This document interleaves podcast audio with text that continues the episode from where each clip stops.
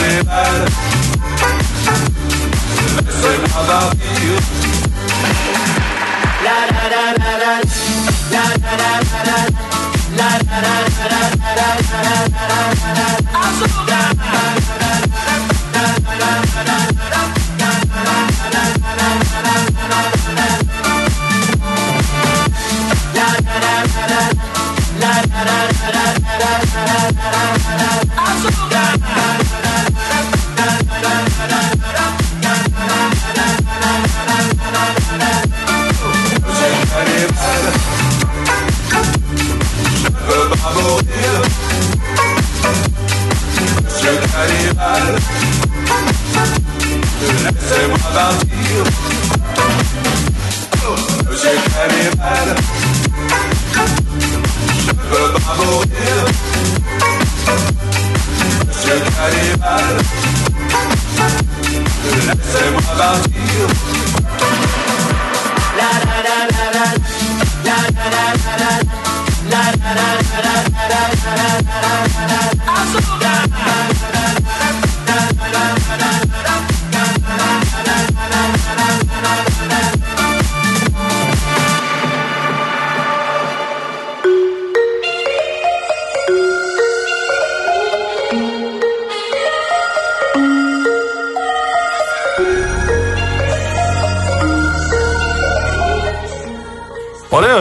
καλό δεν ήτανε. Να πω την αμαρτία μου. Ναι. Μ' άρεσε εμένα. Είχε κέφι αποκριάτικο. Μπρίο. Τι είναι, πολύ ωραίο, μ' άρεσε. Συγγνώμη, τόσο καιρό που έχουμε αυτό το beef με τους ακροατές και τις ακροάτριες για το σήμα, δεν νιώθεις καλύτερα τώρα που έχουμε ένα σοβαρό ναι, remix. Για άλλη μια φορά αποδεικνύουμε ότι εμείς είμαστε στην επίση, είπαμε ότι θα το αλλάξουμε, το αλλάξαμε το σήμα. Το αλλάξαμε το σήμα. Να ευχαριστήσουμε θερμά τον ε, Γιάννη Γκίσμο και τον Κώστας Σπαντ από τους Transformers που ανέλαβαν το remix. Ευχαριστούμε θερμά. Ευχαριστούμε για τη βοήθεια. Κάνανε, δηλαδή, κάνανε προσπάθεια και τα ευχαριστούμε πολύ. Έτσι. Βέβαια, βέβαια. Τους ευχαριστούμε. Άτσα και μπιτάκια, ρε αλάνια. Ευχαριστούμε, ρε πάνω. Αυτό ήταν το concept. Εγώ περιμένω. Ποιος ήταν αυτός που ήταν. Ε, ήρθε, ήρθε, ο Παναής.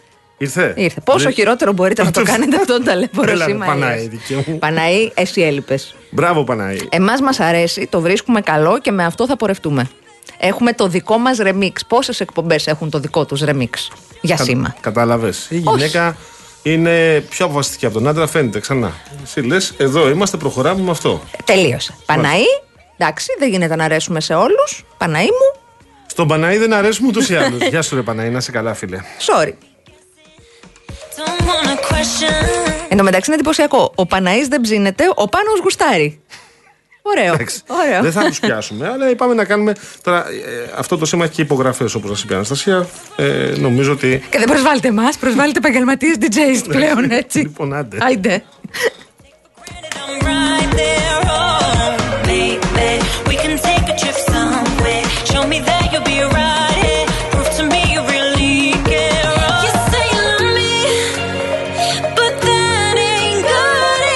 Εντάξει, ε, σχηματίστηκε η κυβέρνηση έκτακτης ανάγκης από Νετανιάχου και Γκάν στο Ισραήλ. Θα τα συζητήσουμε και στη συνέχεια αυτά. Στο μεταξύ έχουμε πολλά ενδιαφέροντα από, από ΣΥΡΙΖΑ μεριά. Έχουμε ενδιαφέροντα και από πλεύση ελευθερίας μεριά. Γενικά υπάρχει μια αναταραχή. Δεν ξέρω αν είναι υπέροχη κατάσταση. Ναι, ναι.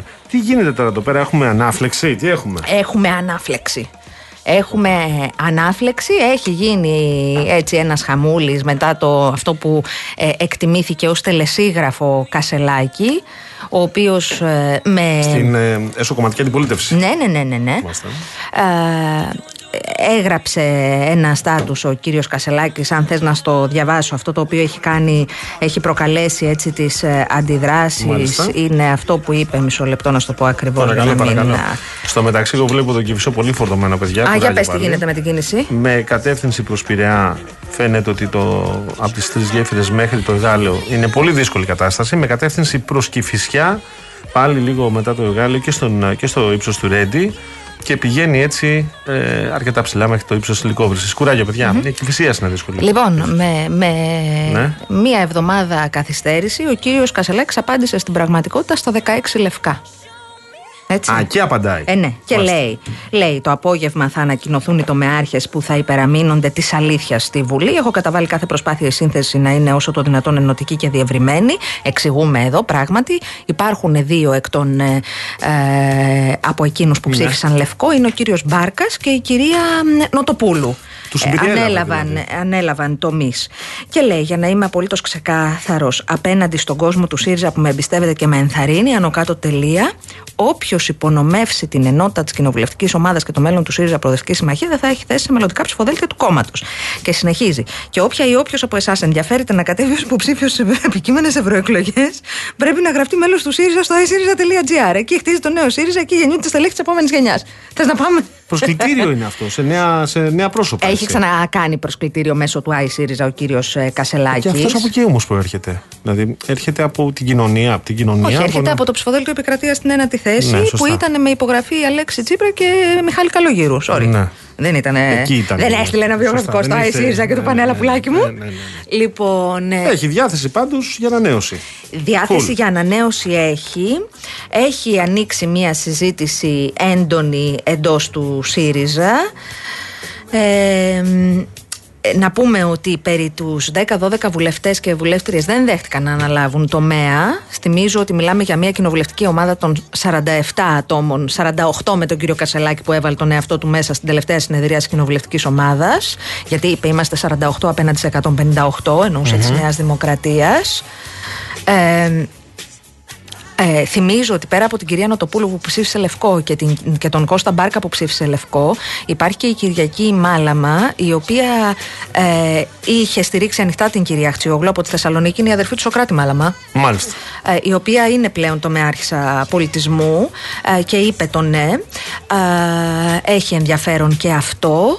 Ε, το εντυπωσιακό τώρα και αυτό το οποίο ξενίζει τον κόσμο που είναι στο ΣΥΡΙΖΑ από πιο παλιά είναι ότι τέτοιου τύπου τελεσίγραφα τα κάνεις στα όργανα πρώτα.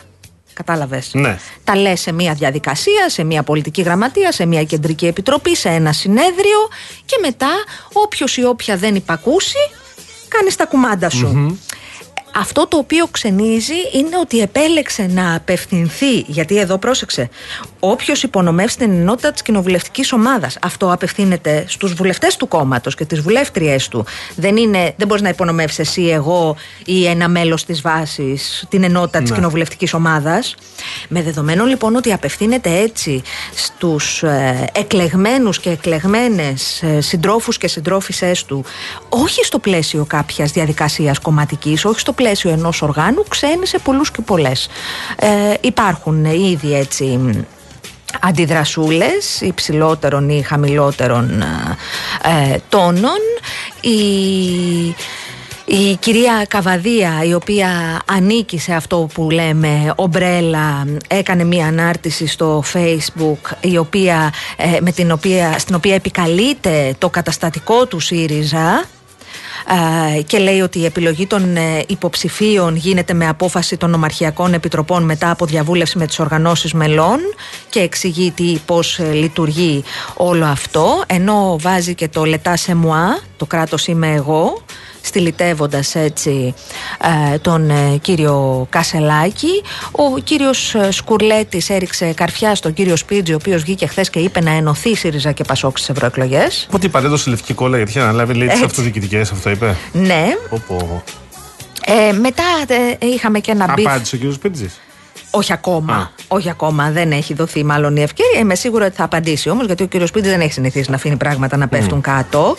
Ε, εδώ υπάρχει ένα ζήτημα, γιατί πράγματι ο κύριος Σπίρτζης ήταν αρμόδιος, ε, ε, είχε αναλάβει να κλείσει τα ψηφοδέλτια των αυτοδιοικητικών εκλογών με, με, με πώς το λένε, με... Ε, ορίστηκε, ναι, ορίστηκε έτσι από την πολιτική γραμματεία ναι. ότι ήταν υπεύθυνος για τα ψηφοδέλτια της τοπικής αυτοδιοίκησης. Ευχαριστώ που κόλλησα. Λοιπόν, και είχαμε και την ε, κυρία Πέρκα να απαντά στην κυρία Τζάκρη ε, η οποία κυρία Τζάκρη ε, είπε ότι όταν, αυτοί που κάνουν εσωκομματική αντιπολίτευση ε, για να διασώσουν την καθαρότητα της αριστερής ψυχής είναι μειοψηφικό. ε, και θα χάσουν ξανά. Ε, και εμείς θέλουμε να χτίσουμε τον καινούριο συλλογικό νικηφόρο ΣΥΡΙΖΑ. Και η Πέτη Πέρκα είπε ότι άμα θέλατε, παιδιά, να χτίσετε ένα εντελώς άλλο κόμμα με άλλη κατεύθυνση, χτίζατε ένα άλλο κόμμα με άλλη κατεύθυνση. Ε, αυτά έχουν γίνει. Ε, σου είπα, τα ενδιαφέροντα του τομεάρχες είναι τα. Ναι. Ε, τον Οτοπούλου Μπάρκας που ψήφισαν Λευκό και το Κυριακή Μάλαμα που ανοιχτά είχε στηρίξει α, την κυρία Χτσιόγλου. Αυτό κατά τα άλλα δεν έχουμε ιδιαίτερες εκπλήξεις, εκτός και αν έχεις εσύ συγκρατήσει κάτι. Όχι, δεν έχω συγκρατήσει κάτι. Ε, νομίζω ήσουν, ήσουν αναλυτική. Αυτό, αυτό. Μένει να, φανεί, μένει να φανεί τώρα τα επόμενα βήματα ποια θα είναι. Ναι. Ε, δεν, ξέρω, δεν ξέρω πόσο εύκολο θα είναι ε, να εκπονηθούν τα ψηφοδέλτια των ευρωεκλογών με τους όρους που λέει ο κύριος Κασελάκης, γιατί θα υπάρξουν ε, έντονες αντιδράσεις. Αλλά σου θυμίζω επειδή οι εκλογές είναι 9 ιουνιου δεν ξέρω αν όλα αυτά θα προλάβουν να συζητηθούν σε κάποιο συνέδριο ή αν το συνέδριο θα έρθει μετά. Δεν ξέρω αν με εννοάς. Με εννοάς. Ναι, ναι, ναι. Λοιπόν, θεωρητικά το συνέδριο, η συλλογική απόφαση, η υπερψηφισμένη από την Κεντρική Επιτροπή θα διεξαγόταν το Νοέμβρη. Δεν πάμε εκεί, είμαστε πολύ μακριά από αυτό. Ε, μέχρι το τέλος του έτους ο κύριος Κασαλάκη πρέπει να κάνει το φανταρικό του. Τι θέλει, λέει κάτι. Κάτι θέλει ο κύριος Γεια σας, γεια σας κύριε Χριστούλια, γεια σας.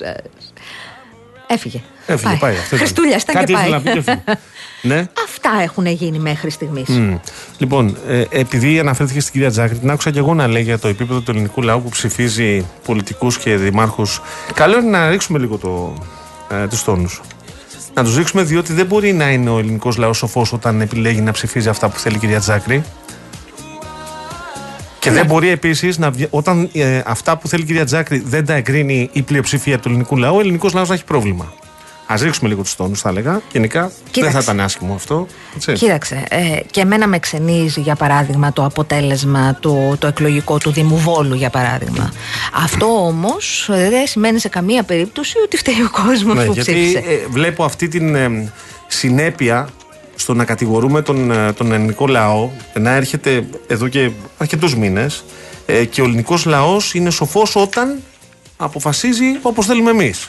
Το... Να αποφασίσουμε τι είναι ο ελληνικός λαός και να τον αφήσουμε στην, ε, στην ησυχία του. Θέλω να σου πω ότι ναι. αντίστοιχη δήλωση είχαμε σήμερα και από τον Υπουργό Εργασίας, τον κύριο Γεωργιάδη, ο οποίος έκανε ένα ολόκληρο post. Περίμενα να το βρω να το έχω μπροστά μου ε, που λέει δεν είναι δυνατόν ο Δήμος Χαλανδρίου να κυβερνάται από την ανταρσία δια του κυρίου Ρώσου, όχι για λόγους ιδεολογικούς μόνο, αλλά καθαρά για το καλό του Δήμου.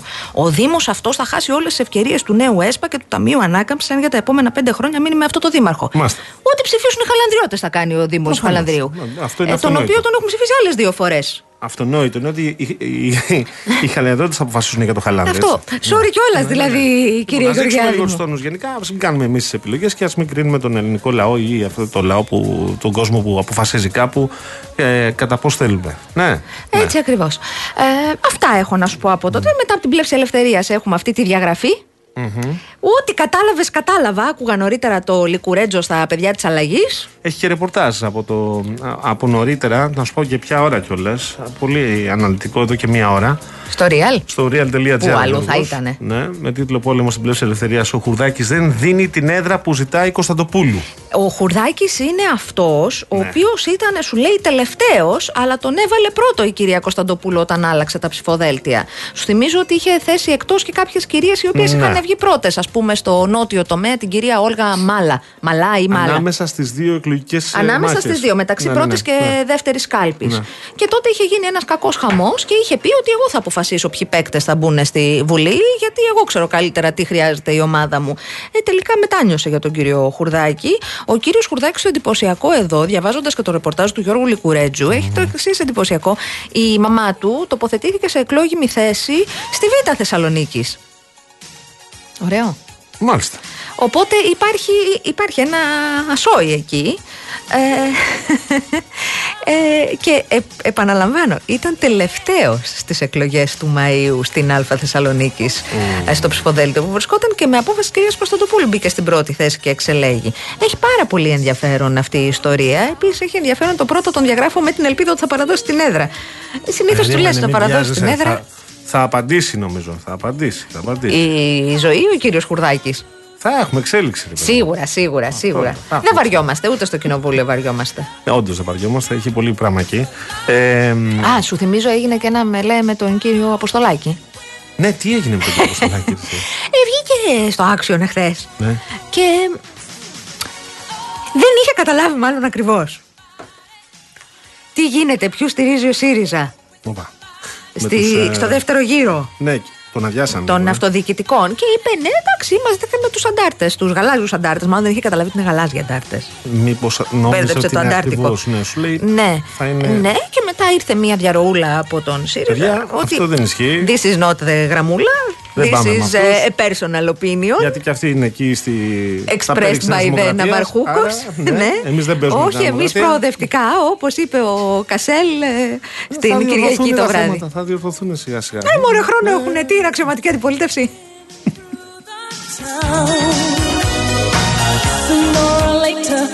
όχι, όχι, Γιώργο μου. Αλήθεια. Με γελάς, γελάς γιατί τα λέω εγώ. Έχεις καταλάβει ότι πάμε σε δεύτερες, δεύτερη Κυριακή εκλογών; Εγώ δεν καταλαβαίνω τίποτα, καταλαβαίνεις εσύ. Εντάξει, εσύ θα πας να ψηφίσεις γιατί έχεις δεύτερο γύρο. Ναι. Εμένα καθάρισε ο Δήμος Γλυφάδας ε, και Περιφερειατικής. Ναι. Έχουμε Παπα-Νικολάου και Χαρδαλιά. Δεν έχω ναι. καμία υποχρέωση. Θα πάω για μπάνιο την Κυριακή. λοιπόν, έτσι έχει η κατάσταση. Έχει ναι. πλάκα. Έχει πλάκα. Ε, έχει πλάκα γιατί προσπαθούν όλοι να παρέμβουν με κάποιο τρόπο. Ε, ενδεικτική ήταν και η δήλωση Αδόνιδος Γεωργιάδη. Ενδεικτικό ήταν και αυτό της κυρίας Τζάκρη. Ε, έχει πλάκα. Αυτό που δεν έχει πλάκα είναι το ότι, κατά την ταπεινή μου άποψη, μπορεί να διαφωνήσεις, ότι στη Θεσσαλία, για παράδειγμα, η οποία πνίγηκε, συζητάμε το αν θα βγει ο κύριος αγοραστός ή ο αντίπαλό του και είναι σαν να μην πέρασε από πάνω του του κυρίου αγοραστού το τι συνέβη. Εμένα αυτό με προβληματίζει. Ε, οι πιθανότητες είναι να ξαναβγεί ο κύριος αγοραστός, έτσι. Ε, Όπως δείχνουν τα, τα κουκιά και οι στηρίξεις οι άλλες. Αλλά εμένα αυτό με προβληματίζει. Από την άλλη, με προβλημάτισε και η επανεκλογή Μπέου. Μπορώ, ψηφίζω εκεί; Με αφορά, όχι. Με αφορά ως λοιπόν, πολίτη. Εγώ, επειδή βλέπω εδώ πέρα ότι στέλνετε και μηνύματα, έχεις στείλει και ο Δημήτρης από Χαλάνδρη, δεν θα σχολιάσω το, την επιλογή του Δημάρχου. Φεύγουμε, φεύγουμε. Όπου έχει βάλει μόνο τη σημαία της Παλαιστίνης εκεί. Εγώ θα έλεγα απλώς, αν κρίνει έξω από το Δημαρχείο ότι κατά την άποψή του οι Παλαιστίνοι έχουν δίκιο και το κάνει και προσωπικά και έχει δικαίωμα να το κάνει, δεν ξέρω αν αυτό ε, ε, ε δικαιούται να το κάνει ως εκπρόσωπος ενός Δήμου. Δεν θα μπω σε αυτή τη συζήτηση όμως. Δεν την πιάσω καθόλου. Εμένα διότι... με νοιάζει αν έχει φτιάξει πάρκα και πλατείες και σχολεία. Ναι, και έχει ναι. κάνει και πάρκα και πλατείες ναι, και ναι, σχολεία. Ναι, ναι, ε, άλλο το προσωπικό, άλλο το τι κάνεις ως εκπρόσωπος ενός Δήμου, δηλαδή μιας κοινότητας ανθρώπων. Λοιπόν, αυτό θα το συζητήσουμε. Έχει, κάτσε περίμενε το Χαλάνδρι, έχει εκλογές τώρα, έχει. Όχι. Το Χαλάνδρι πάει, πάει δεύτερη Κυριακή. Ναι. Άρα το συζητήσουμε μετά την Η κυρία Αγαπητού και ο κύριος ναι. Ρούσο. Πρώτο βγήκε ο κύριος Ρούσος, έχασε την, το 43 για 40 ψήφους. Το συζητάμε μετά την Κυριακή λοιπόν. Πάμε σε, πάμε σε τίτλους ειδήσεων. Πάμε σε Μ' αρέσει που μένεις ουδέτερος. Μακριά από επηρεασμούς. Show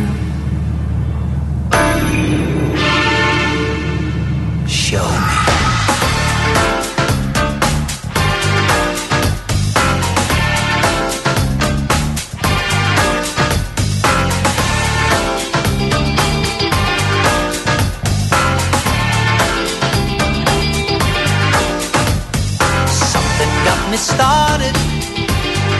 You know that I will love you. Lately, since we parted, I truly know that I need you. I give it all up for you. I give it all up for you. I give it all up for you. I give it all up for you. I give it all up for you. Yes, I, I give it all up for you. Yeah give it all up for you. Yes, I, I give it all up for you. Yes, I would.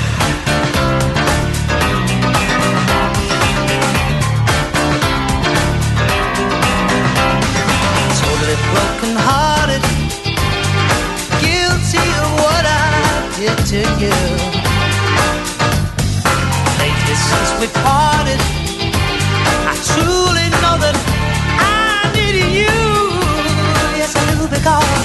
it all up for you. I give it all up for you. I give it all up for you. I give it all up for you. I give it all up for you. Yes, I, I give it all up for you. Yes, I, I give it all up for you. Yes, I, I give it all up for you. Yes,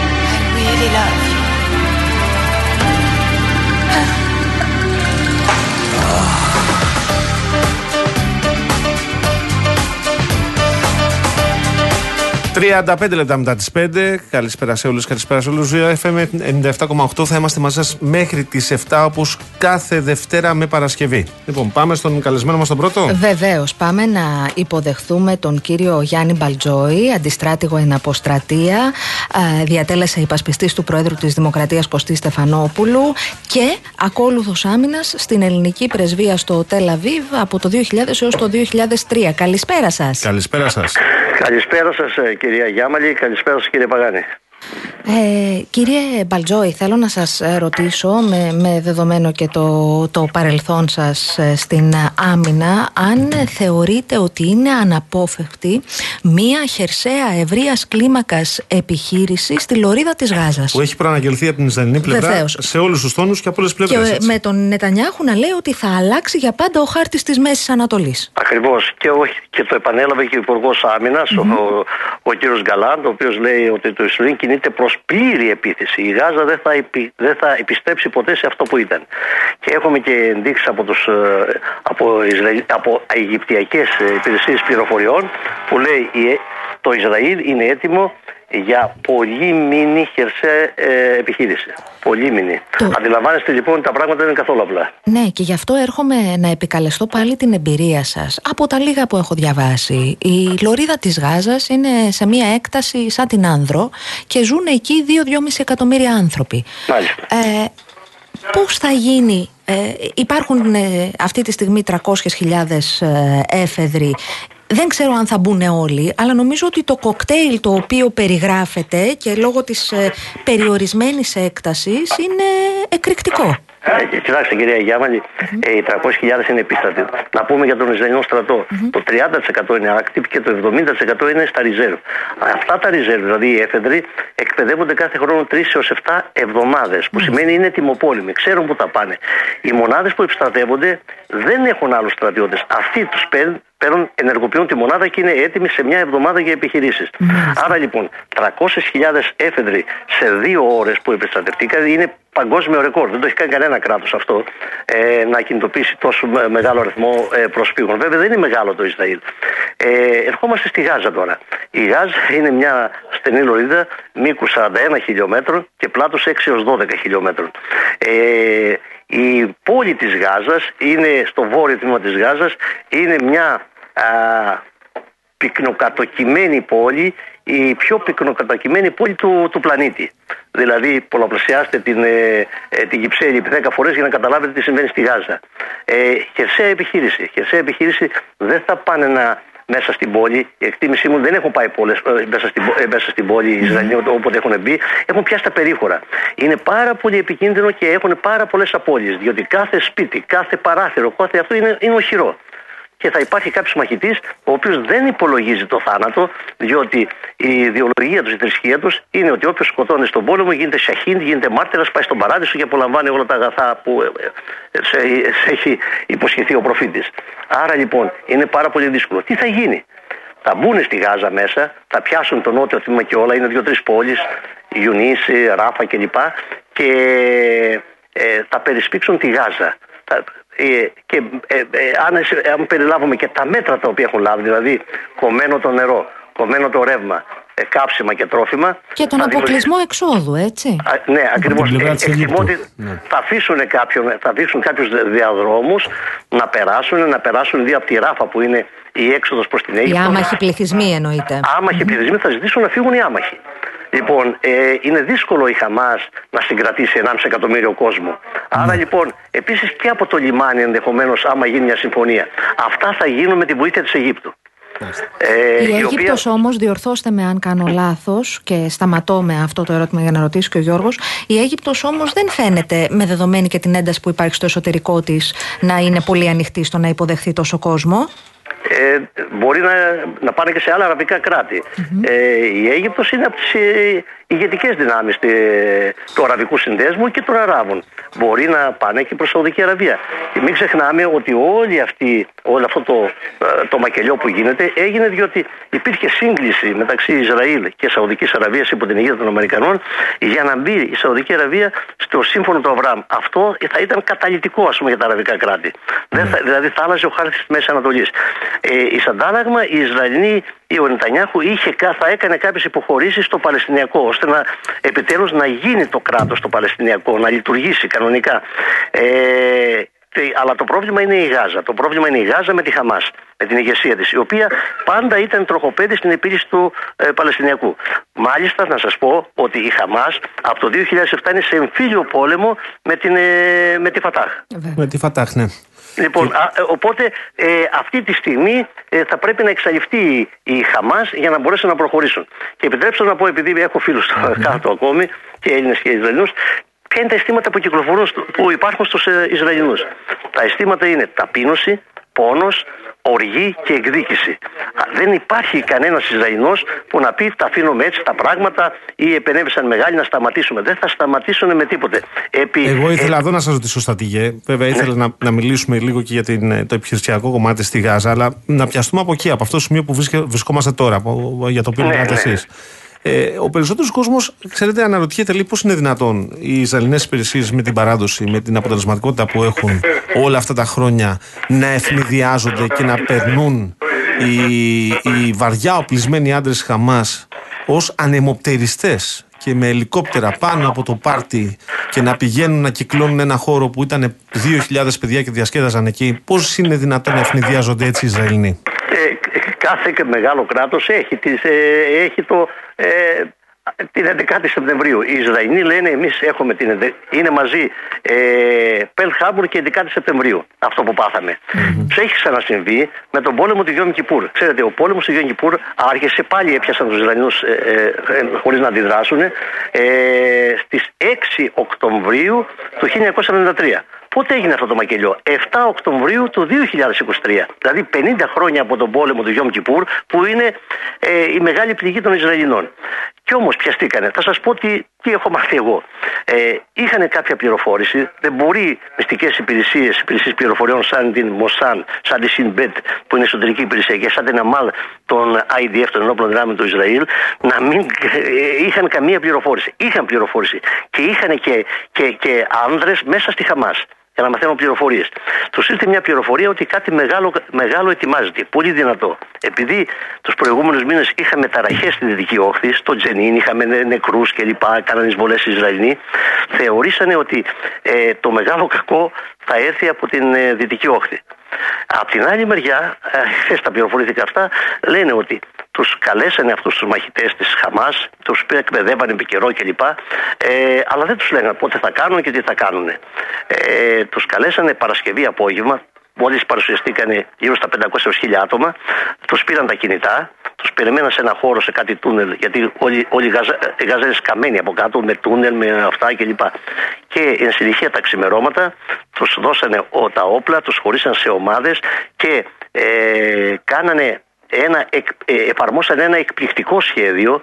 Άμα δείτε τους χάρτες πώς κινηθήκαν οι Χαμάς, ε, πραγματικά, μάλιστα, Ρώσοι αναλυτές λέει είναι, ε, ε, είναι από τα πιο ευφυείς σχέδια τα οποία έχουμε δει.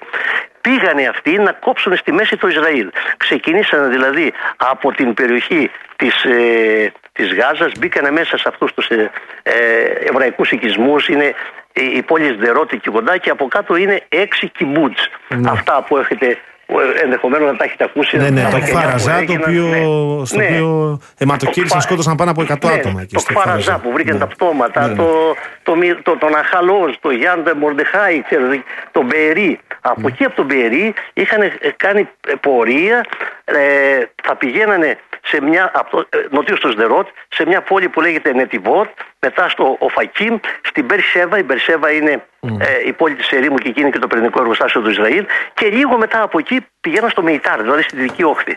Άρα λοιπόν αυτοί είχαν σκοπό να κόψουν το νότιο τμήμα του Ισραήλ με το βόρειο και να ενωθούν με τη δυτική όχθη. Όπου εκεί ενδεχομένως θα τους περίμεναν και άλλοι ε, δικοί τους ε, άνθρωποι οι οποίοι είχαν την ίδια ιδεολογία. Γιατί υπάρχουν και άνθρωποι της Χαμάς μέσα στην, ε, στη δυτική όχθη.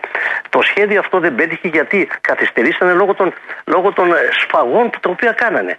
Εν συνεχεία αντέδρασε το Ισραήλ. Τώρα πώς, πώς το επιτύχαν αυτό το πράγμα. Με, πριν ξεκινήσουν, ξεκινήσανε μια πυραυλική επίθεση ε, ε, πρωτοφανή. Με αποτέλεσμα, με αποτέλεσμα αφενός με και οι στρατιώτες, αφετέρου δε και οι κάτοικοι να είναι στα καταφύγια όλοι.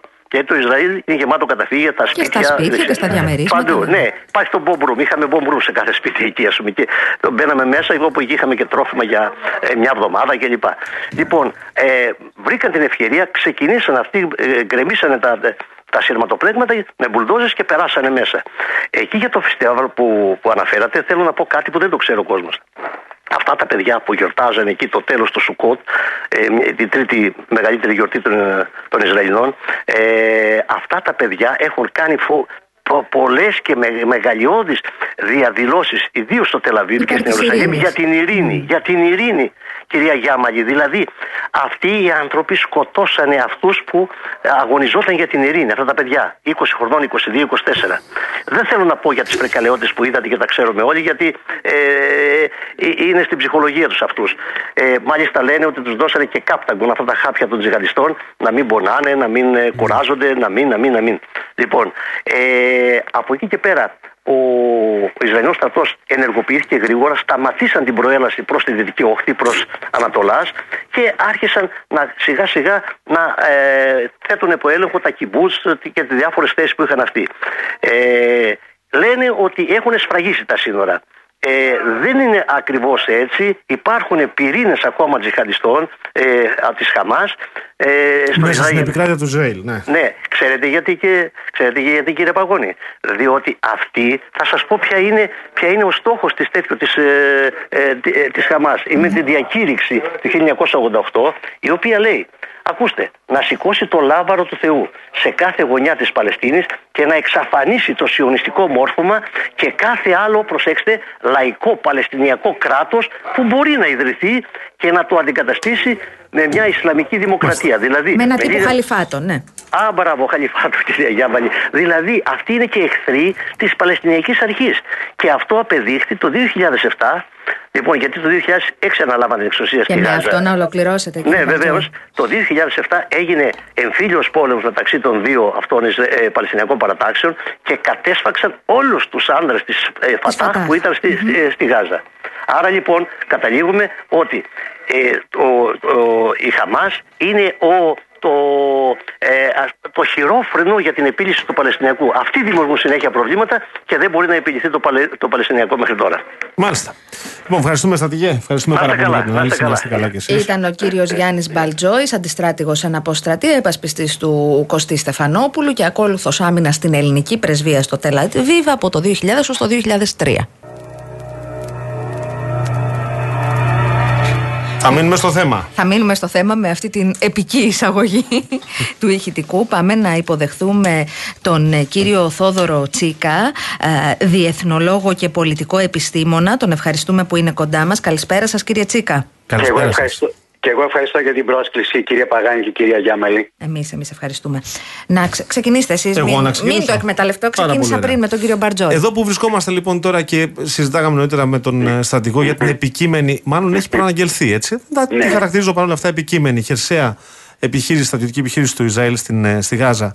Θεωρείτε ότι ε, μπορεί να γυρίσει κάποια στιγμή στο τραπέζι του διαλόγου ε, το, ε, το Ισραήλ με το, και με τη Γάζα, θα έλεγα και με τη Ραμάλα. Γιατί η Ραμάλα εκπέμπει βεβαίως σε άλλα μήκη κύματος. Έτσι δεν είναι όπως η Γάζα, εκεί ελέγχει η Χαμάς.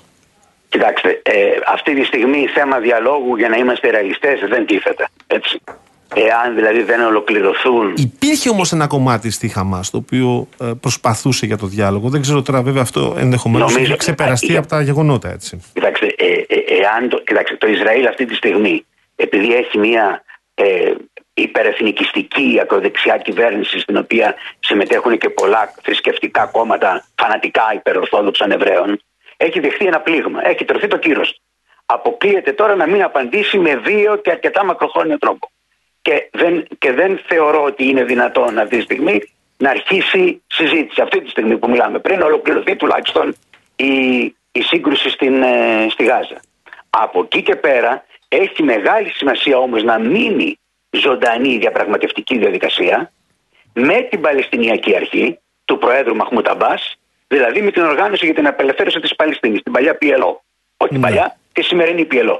Το πολιτικό κέλυφος είναι η PLO. Αυτή κάνει διαπραγματεύσεις με το Ισραήλ. Η Παλαιστινιακή Αρχή είναι η αυτοδιοίκηση κατά κάποιο τρόπο των Παλαιστινιακών εδαφών, που όμως αυτή τη στιγμή η εξουσία της είναι μόνο στη δυτική όχθη του Ιορδάνη και όχι στη Γάζα, η οποία πράγματι έχει καταληφθεί πραξικοπηματικά μετά από σύγκρουση με την Παλαιστινιακή Αρχή ε, από, την, από τη Χαμάς. Μάλιστα. Όμως η, είναι η κρίσιμο... Φατάχ στην οποία αναφέρεστε και η Χαμάς, ε, Χαμάς είχαν υπογράψει το πέρσι τέτοια εποχή. Ναι, ναι. Συμφων- Η τελευταία συμφωνία για να πάνε σε εκλογές. Γιατί είναι σαφές ότι είχαν φτάσει Ναι. στα, α, στα όρια του εμφυλίου. Ε, τι συνέβη τώρα με αυτή την κίνηση που έκανε η Χαμάς, με αυτή την, ε, την επιχείρηση τη δολοφονική στοχεύοντας πολίτες; Ε, είναι προφανές ότι όλες αυτές οι συμφωνίες, όλη αυτή η συζήτηση ε, εξαφανίζεται έτσι, δεν έχει καμία ισχύ. Κοιτάξτε, Είναι, είναι αλήθεια ότι το Παλαιστινιακό πάει πίσω με την τρομοκρατική αυτή επίθεση της Χαμάς. Διότι, να το πούμε λίγο ρεαλιστικά, ποιος θα πιέσει τώρα το Ισραήλ, θα πιέσουν τώρα οι Αμερικανοί το Ισραήλ να κάνουν υποχωρήσεις στο Παλαιστινιακό. Είναι δύσκολο. Αλλά λέω ότι δεν πρέπει να εξαλειφθεί αυτή η ελπίδα. Έτσι. Διότι εάν εξαλειφθεί, δεν υπάρχει μετά. Ανοίγουμε την πόρτα του φρενοκομείου. Αν δεν ανοίξει στο, στο, στο, στο ενδιάμεσο. Επομένως, το κρίσιμο είναι να ενδυναμωθεί ο πρόεδρος Μαχμού Ταμπά, η Παλαιστινιακή Αρχή, η Οργάνωση για την Απελευθέρωση της Παλαιστίνης, της οποίας η κυριότερη οργάνωση είναι η, ε, η, η Φατάχ. Δεν ξέρω τι θα γίνει στη σχέση μεταξύ ε, Φατάχ και Χαμάς. Αυτό είναι κάτι πολύ περίπλοκο τώρα. Διορθώστε με αν κάνω λάθος. Παρακαλώ. Από τα λίγα που γνωρίζω, Ναι, ναι, ναι. η Χαμάς θεωρεί τη Φατάχ πουλημένους. Σωστά; Ναι, συμβιβασμένους και πουλημένους κλπ. Ωραία. Είχαν φτάσει σε ένα σημείο όμως να τα βρούνε. Πέρσι Και, τέτοια και, μάλιστα, εποχή. και μάλιστα να σας πω το εξής, ακούστε, ακούστε λίγο. Γιατί έχει, ε, έχει σημασία αυτό που θα σας πω. Η, η, η Παλαιστινιακή Αρχή, ο πρόεδρος Μαχμούτ Αμπάς, η Οργάνωση για την Απελευθέρωση της Παλαιστίνης, η Φατάχ, δέχονται την πολιτική της διεθνούς κοινότητας που είναι λύση του Μεσανατολικού Βεβαίως. στη βάση των δύο κρατών. Και των συνόρων Δηλαδή, του 67. Όχι όμως αυτό. η Χαμάς. Ακριβώς. Ισραήλ με ασφαλή σύνορα, που να μην δέχεται δηλαδή επιθέσεις, ε, ε, με ασφαλή σύνορα στα σύνορα του 1967, σε αυτά που είχε μέχρι το 1967, και ένα βιώσιμο ανεξάρτητο Παλαιστινιακό κράτος. Η Χαμάς, όπως υπόθηκε και προηγουμένως στην προηγούμενη συζήτησή σας, δεν δέχεται αυτή την, τη συζήτηση. Είναι υπέρ της καταστροφής του κράτους του Ισραήλ. Επομένως, δεν μπορεί να θεωρηθεί παράγον επίλυσης του Παλαιστινιακού η Χαμάς. Αλλά και απ' την άλλη υπάρχει ευθύνη κυρίως στις τελευταίες ας πούμε υπερεθνικιστικές ε, Ισραηλινές κυβερνήσεις διότι νεκρώνοντας τη διαδικασία των ειρηνευτικών διαπραγματεύσεων και κυρίως ε, ξαναρχίζοντας τους παράνομους εβραϊκούς επικισμούς στην Δυτική Όχθη και στην Ανατολική Ιερουσαλήμ που θεωρείται κατεχόμενο ε, αραβικό έδαφος ε, αποδυναμώνουν την ίδια την εξουσία της Παλαιστινιακής Αρχής και του Πρόεδρου Μαχμούτ Αμπάς. Και έτσι η Χαμάς ε, η Ισλαμιστική Χαμάς τι εμφανίζεται, εμφανίζεται ως η πιο συνεπής υποτίθεται αγωνίστρια των δικαίων του Παλαιστινιακού λαού. Και γι' Επομένως, αυτό εδώ έχει και πέρα τον υπάρχει έλεγχο ένα της κενό. Γάζας, έτσι ξεκάθαρα. Ακριβώς. Ενώ Ακριβώς. η Φατάχ έχει την ε, Ραμάλα. Έχει τη, τη δυτική όχθη Τη του δυτική Ιορδάνη όχθη, ναι. με πρωτεύουσα τη Ραμάλα. Η Ραμάλα είναι πόλη στη δυτική όχθη του Γιορδάνη. Ναι, ναι, έχω πάει εκεί 20 φορές. Το εξηγώ κύριε Παγάνη για αυτούς που μας ναι, ναι, παρακολουθούν, ναι, γιατί ξέρετε. Ναι. Λοιπόν, κύριε Τσίκα, θέλω να βάλουμε μία ανωτελεία ραδιοφωνική, να πάμε σε δελτίο ειδήσεων και να ολοκληρώσουμε τη συζήτησή μας μετά από αυτό. Με μερικά ερωτήματα ακόμα. Καλώντας σας ξανά. Είναι εφικτό. Ευχαριστούμε θερμά. Να είστε καλά, γεια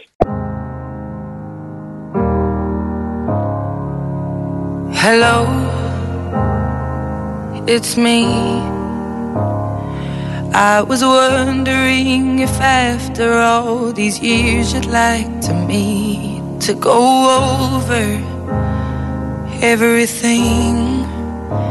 They say the time's supposed to heal ya, but I ain't done much healing. Hello, can you hear me? I'm in California dreaming about who we used to be when we were younger and free. I've forgotten how it felt before the world fell at our feet. There's such a difference between us. Επιστρέψαμε 7 λεπτά μετά τις 6 Συζητάμε με τον διεθνολόγο και πολιτικό επιστήμονα τον κύριο Θόδωρο Τσίκα ε, Συζητάμε προφανώς ε, για όσα συμβαίνουν τούτες τις μέρες και τούτες τις ώρες ε, Στο Ισραήλ και στην ε, Παλαιστίνη Στη λωρίδα της Γάζας Κύριε Παγάνη έχετε ερώτημα μη μονοπολότη; Πώς δεν όχι, σας απολαμβάνω, σας απολαμβάνω. Το άλλο που θέλω εγώ να ρωτήσω, mm-hmm. γιατί γίνεται, βλέπω εδώ και τα διαβάζω τα μηνύματα. Εδώ ξέρετε, έχουμε μια ευκολία να παίρνουμε τη μία ή την, άλλη, την άλλη πλευρά και να θεωρούμε ότι δικαίως, για παράδειγμα, σκοτώνουν πολίτες σημαίνει, δικαίως σκοτώνουν πολίτες η δε. Ε, και νομίζω ότι αυτό είναι μια πάρα πολύ κακή αρχή για το πώς ε, σκεφτόμαστε και πώς ερμηνεύουμε τις ε, διεθνείς ε, υποθέσεις. Ε, θα ήθελα να σας ακούσω λίγο ε, πάνω σε αυτό το θέμα. Δηλαδή, ε, υπάρχει δυνατότητα να συγχωρέσουμε ως πολιτισμένοι δύση, δεν θα πω πολιτισμένοι δύση, θα πω πολιτισμένος κόσμος. Την στοχοποίηση πολιτικών στόχων, είτε είναι τα θύματα Ισραηλινοί, όπως στην προκειμένη περίπτωση που είναι πάρα πολλοί από ό,τι φαίνεται, είτε είναι Παλαιστίνοι στις, ε, στις πολυκατοικίες που βομβαρδίζονται ανηλέως στο κέντρο της Γάζας. Η στοχοποίηση αμάχων είναι έγκλημα κύριε Παγάνη, δεν υπάρχει καμία εμβολία. Είναι τρομοκρατική πράξη και πρέπει να αποτρέπετε και να τιμωρείτε. Δεν έχω εγώ σε αυτό Ξέρω, καμία... συγγνώμη που σας διακόπτω. Σας ακούγεται αυτονόητο, αλλά επειδή mm. δεν έχετε εικόνα του τι έρχεται εδώ στα μηνύματα που διαβάζουμε, ναι. καλό είναι να το πείτε. Γιατί κάποιοι ναι. ενδεχομένως ε, έχουν μπερδευτεί. Θεωρούν ότι μια κοπέλα 25 χρόνων φωνάζει με σκοτώσετε, ναι. δεν έχω κάνει κάτι, και την βιαίως τη βάζουν πάνω σε μια μοτοσυκλέτα για να την εξαφανίσουν, ε, θεωρούν ότι αυτή η κοπέλα πρέπει να πληρώσει εάν ο Νετανιάχου ή αν η Ισραηλινή κυβέρνηση ε, πιέζει την, ε, τους Παλαιστίνιους στη Γάζα. Ναι. Με αυτό σας απάντησα. Ναι, ναι, ναι, δηλαδή, ναι, ναι, ναι, όχι, όχι, νομίζω δεν, ότι πρέπει να υπάρχει ένας γενικός κανόνας. Δεν στοχοποιούμε αμάχους. Δεν στοχοποιούμε πολίτες. Τελεία. Όποιος και να το κάνει αυτό είναι καταδικαστέο και είναι απαράδεκτο. Λοιπόν. Και πάνω σε αυτό τώρα, για να κάνετε συνολικά σχόλια. Και, και γι' αυτό θέλω να πω ότι ε, επειδή το Ισραήλ είναι ένα οργανωμένο κράτος, δεν πρέπει να λειτουργήσει σαν τρομοκρατική οργάνωση όπως είναι η Χαμάς, πρέπει να κάνει την επίθεσή του, αλλά σεβόμενο τους κανόνες του δικαίου του πολέμου, του διεθνούς ανθρωπιστικού δικαίου, που ακριβώς απαγορεύουν και, και την καταστροφή πολιτικών στόχων. Ασφαλή περάσματα, όλα αυτά. Και τη στοχοποίηση αμάχων και βεβαίως να υπάρξουν και ανθρωπιστικά περάσματα. Δεν μπορεί να υπάρχει πολιορκία πλήρης και σε τρόφιμα κλπ. όπως έχει αναγγελθεί και όπως πολύ σωστά ζήτησαν και ο ΙΕ και η Ευρωπαϊκή Ένωση να μην γίνει από την πλευρά του Ισραήλ. Εδώ τώρα, από το 2006 που έχουν να γίνουν εκλογές. Ναι. Κύριε Παγάνη, κύριε, πρέπει, πρέπει, επειδή έχουμε αργήσει, πρέπει να σας αφήσω. Να μας Έχω μια άλλη υποχρέωση. Δεν πειράζει, δεν πειράζει. Θα τα ξαναπούμε, κύριε Τσίκα. Θα τα ξαναπούμε. Ναι, ναι. Να είστε καλά, γεια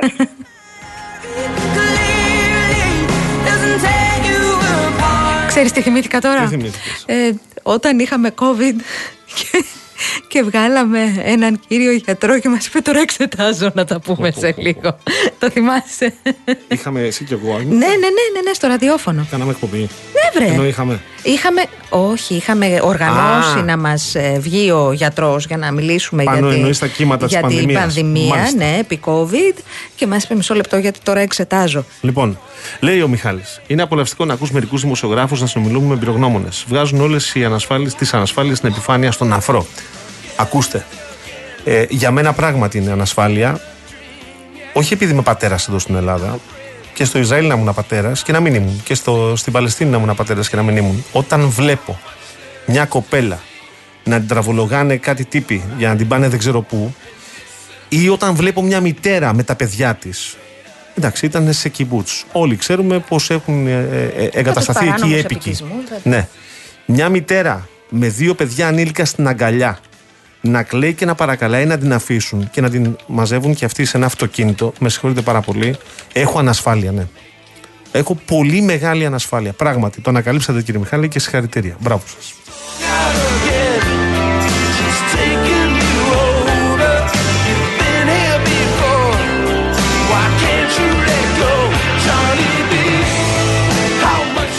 Ξέρεις, ε, υπάρχει αυτό το, το, το, το γνωμικό το οποίο έχει μείνει, δεν θυμάμαι σε ποιον αποδίδεται.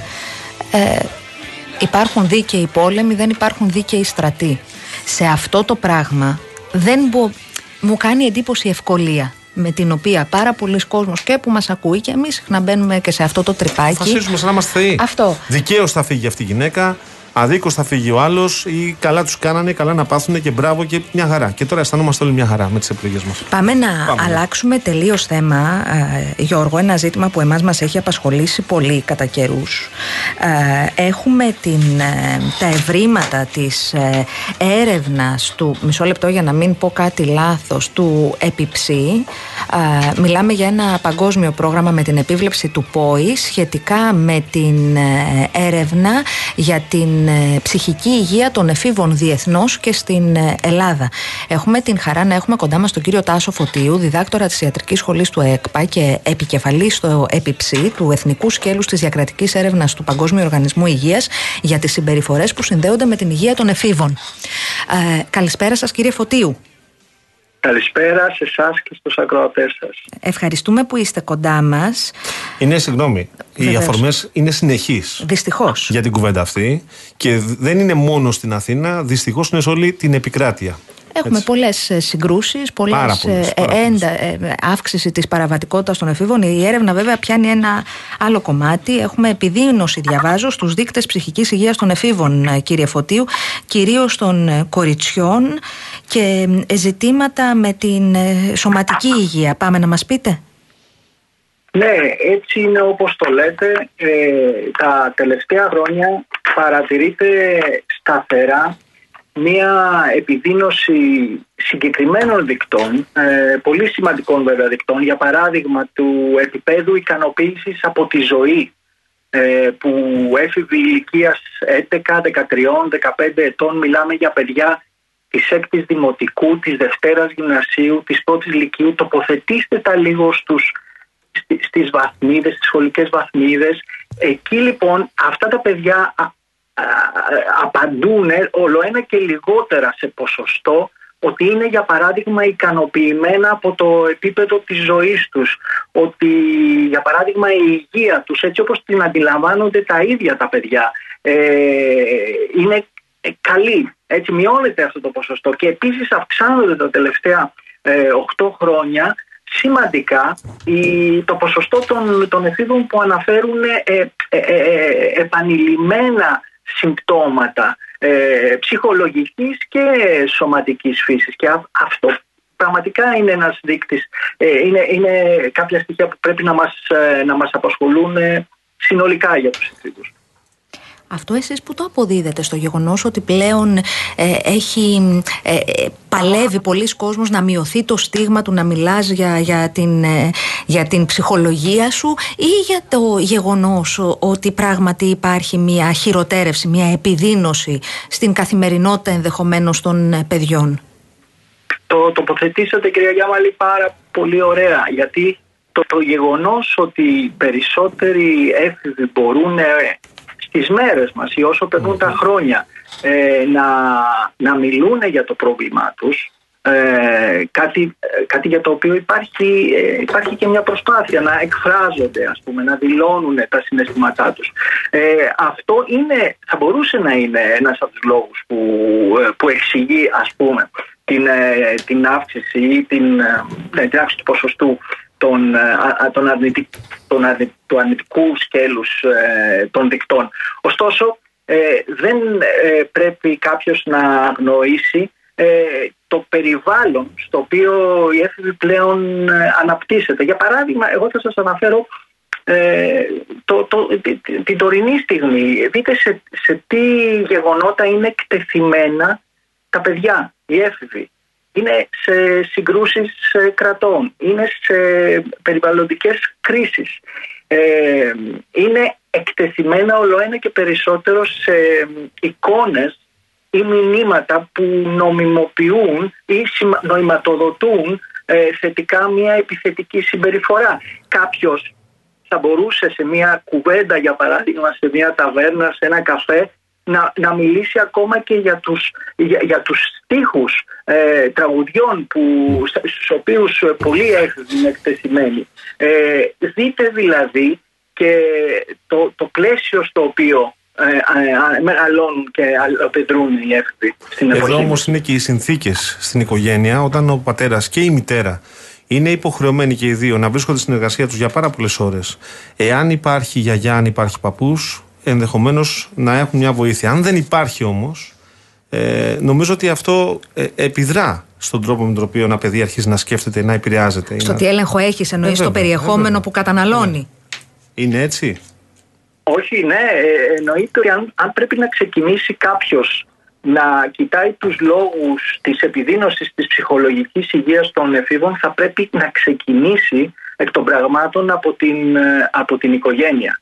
Και ε, στο, σε ποιο βαθμό οι γονείς είναι παρόντες και αν είναι παρόντες, αν είναι ουσιαστικά παρόντες και επικοινωνούν ε, ποιοτικά ουσιαστικά με το παιδί τους. Άρα η οικογένεια εκ των πραγμάτων είναι, είναι ο πιο σημαντικός παράγοντας. Ή αν θέλετε να μιλήσουμε για επιθετική συμπεριφορά, ε, ναι, ε, η επιθετική συμπεριφορά ενός παιδιού συχνά είναι αναπόφευκτη σε μια οικογένεια στην οποία, για παράδειγμα, οι γονείς χρησιμοποιούν τις εντάσεις και τη βία για να λύσουν τα δικά τους προβλήματα. Ε, να μείνουμε λίγο σε αυτό, να μείνουμε κύριε Φωτίου σε αυτό. Θέλω να σας ρωτήσω, έχουμε, έχουμε αλλεπάλληλες ε, ε, περιπτώσεις βίας μεταξύ εφήβων σε περιοχές και υποβαθμισμένες αλλά και σε περιοχές πιο πλούσιες από αυτές που θεωρούσαμε ότι συμβαίνουν αυτά και έχουμε και πιτσιρίκια γιατί μιλάμε για μικρά παιδιά τα οποία δίνουν ραντεβού θανάτου με πρόσχημα την ομάδα, με πρόσχημα το κορίτσι, με πρόσχημα το κινητό, το δεν ξέρω εγώ τι και όλο αυτό το, όλη αυτή τη σύγκρουση μάλιστα γιατί πρέπει να αποδειχθεί ότι έγινε την καταγράφουν και στα μέσα κοινωνικής δικτύωσης και την αναρτούν ξέρω εγώ στο TikTok όλο το, το τζακωμό που μπορεί να καταλήξει και πάρα πολύ άσχημα. Αυτό πώς το εξηγείτε; Λοιπόν, κοιτάξτε, θα σας πω καταρχάς τι δείχνει η έρευνα η δική μας σε ό,τι αφορά αυτό που λέμε επιθετική συμπεριφορά ή αν το πούμε λίγο πιο απλά οι καυγάδες στους οποίους εμπλέκονται οι έφηβοι. Σύμφωνα με αυτήν την έρευνα, ε, το 30% ένα, ένας στα τρία παιδιά ηλικίας 11, 13, 15 έχει εμπλακεί σε άγριο καυγά τουλάχιστον μία φορά τον τελευταίο χρόνο. Τουλάχιστον μία φορά. Το ε, ένα τέταρτο περίπου αυτών, δηλαδή το 8% έχει εμπλακεί τρεις και πάνω φορές, τουλάχιστον τρεις φορές τον τελευταίο ε, χρόνο. Ε, αυτά τα παιδιά είναι κυρίως αγόρια. Νομίζω το, αυτό το καταλαβαίνουμε. Αυτό που έχει πολύ μεγάλο ενδιαφέρον είναι ότι τα παιδιά από οικογένειες που είναι από υψηλότερα αναλογικά οικονομικά στρώματα εμπλέκονται σε καυγάδες σε πολύ υψηλότερο ποσοστό από τα παιδιά ε, πιο αδύναμων οικονομικά ε, οικογενειών ή ακόμα και των παιδιών που είναι ε, οικογένειες είναι στο μέσο επίπεδο. Αυτό είναι εντυπωσιακό γιατί απορρίπτει και τον μύθο ότι η επιθετική συμπεριφορά, η αποκλίνουσα συμπεριφορά, αν θέλετε, είναι ένα ίδιο, ένα χαρακτηριστικό των ε, παιδιών από ε, μια Πιο, πιο φτωχά οικονομικά στρώματα, ναι. Ναι, λοιπόν, δείτε όμως γιατί στο σχόλιο που κάνατε αναδείξατε ίσως τον, έναν από τους πιο σημαντικούς παράγοντες. Λοιπόν, υπάρχουν μηχανισμοί μίμησης, αφομοίωσης, ταύτισης, ε, ανα, αναπαραγωγής προτύπων συμπεριφοράς που αναπαράγονται. Ένα, ένα παιδί είναι πολύ ευάλωτο στο τι, κάνει, κάνουν άλλα παιδιά στο δίκτυό τους και το δίκτυό τους πια δεν είναι φυσικό δίκτυο, δεν είναι παιδιά που τα συναντούν αναγκαστικά, αλλά είναι και ψηφιακές γνωριμίε. Είναι και ψηφιακές ε, είναι έκθεση σε ψηφιακές εικόνες. Όσο το, όσο το παιδί δεν έχει τη δεξιότητα, δεν έχει αναπτύξει αυτές τις ψυχοκοινωνικές που λέμε δεξιότητες, να μπορούν να ανταποκριθούν σε δυσκολίες. Ποιες είναι οι δυσκολίες, Είναι να πρέπει να πούνε όχι όταν πρέπει να πούνε όχι. Ε, όταν δηλαδή ξεκινάει μια παρέα να πλακωθεί, να ρίξει ξύλο με μια άλλη, εκεί είναι που ε, τα παιδιά πρέπει να έχουν αυτή τη δεξιότητα χωρίς να παρεξηγηθούν ή ακόμα και αν πρέπει να παρεξηγηθούν με τους υπόλοιπους, ε, να πούνε όχι, δεν ακολουθώ. Κύριε καθηγητά, θέλω να σας ευχαριστήσουμε πάρα πολύ για την πολύ ενδιαφέρουσα συζήτηση που μοιραστήκατε μαζί μας στα συμπεράσματα της έρευνάς σας. Ήταν ο κύριος Τάσος Φωτίου, διδάκτορ της Ιατρικής Σχολής του ΕΚΠΑ και επικεφαλής στο ΕΠΙΨΗ, του Εθνικού Σκέλους της Διακρατικής Έρευνας του Παγκόσμιου Οργανισμού Υγείας για τις συμπεριφορές που συνδέονται με την υγεία των εφήβων. Θέλω για λίγο να γυρίσουμε πίσω στο θέμα. Βεβαίως. Γιατί διαβάζω μερικά μηνύματα. Θα απαντήσω στον κύριο Βιτζιλέο. Λέει καλησπέρα. Ένα επιχείρημα για τον κύριο, στον κύριο Παγάνη λέει: Επειδή κανείς δεν το λέει, ο πόλεμος δεν ξεκίνησε χθες. Εάν τόσα χρόνια μίλαγες για τα εγκλήματα του Ισραήλ, του Ισραήλ εναντίον γυναικόπαιδων, δικαιούσε να μιλάς και τώρα. Αν τόσα χρόνια δεν μίλαγες, δεν δικαιούσε για να μιλήσεις. Νομίζω δικαιούται. Και ο Λάζαρος στο Facebook από το 2008 έχουν σκοτωθεί 30.000 παιδιά στην Παλαιστίνη. Δεν θυμάμαι να έχετε καταδικάσει το Ισραήλ για αυτό το έγκλημα. Εγώ δεν είμαι βεβαίως κόμμα, ούτε χώρα, ούτε Υπουργείο Εξωτερικών κάποιας χώρας. Εγώ είμαι δημοσιογράφος. Να σας ενημερώσω γιατί ατυχήσατε τώρα.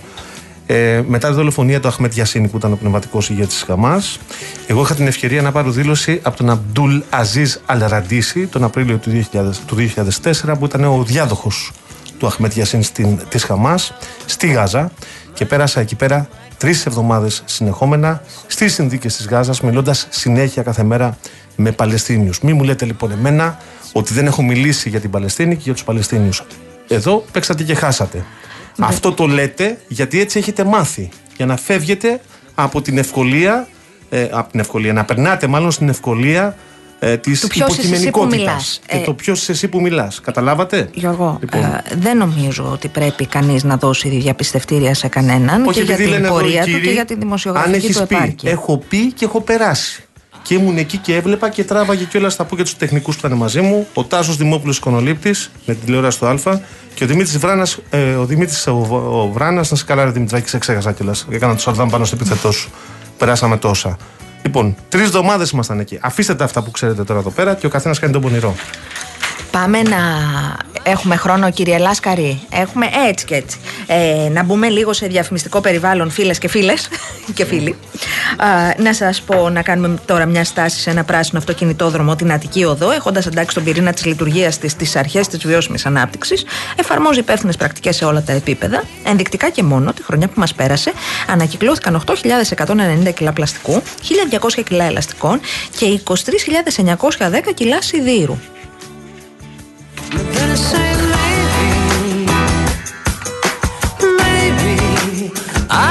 Μένουμε λοιπόν σε διαφημιστικό περιβάλλον. Σπίτι μου, σπιτάκι μου λέμε και το εννοούμε. Δεν ξέρω εσείς. Εγώ πάντως σκέφτομαι πολύ σοβαρά να ασφαλίσω το σπίτι μου με όλα αυτά που συμβαίνουν. Φωτιές, πλημμύρες, σεισμούς. Και δεν είναι μόνο αυτά, ε, είναι και πολλές άλλες ζημιές που μπορεί να προκύψουν και να στοιχίζουν μια περιουσία. Και για να τις αποκαταστήσεις, υπάρχει η δυνατότητα, η έργο, με την ασφάλιση κατοικίας Ergo My Home, ευτυχώς μας καλύπτει για μικρές ή και μεγάλες ζημιές με μόνο από 12 ευρώ τον μήνα για ένα σπίτι, για παράδειγμα, 100 τετραγωνικών μέτρων. Αν θέλετε να μάθετε περισσότερα για την ασφάλεια του σπιτιού σας από την Ergo, μπορείτε να μπείτε στο ergoelas.gr ή να επικοινωνήσετε με τους πιστοποιημένους συνεργάτες της Ergo. Τώρα είναι τόσο εύκολο να ασφαλίσετε το σπίτι σας και να είστε ξέγνιαστοι με την έργο ασφαλιστική.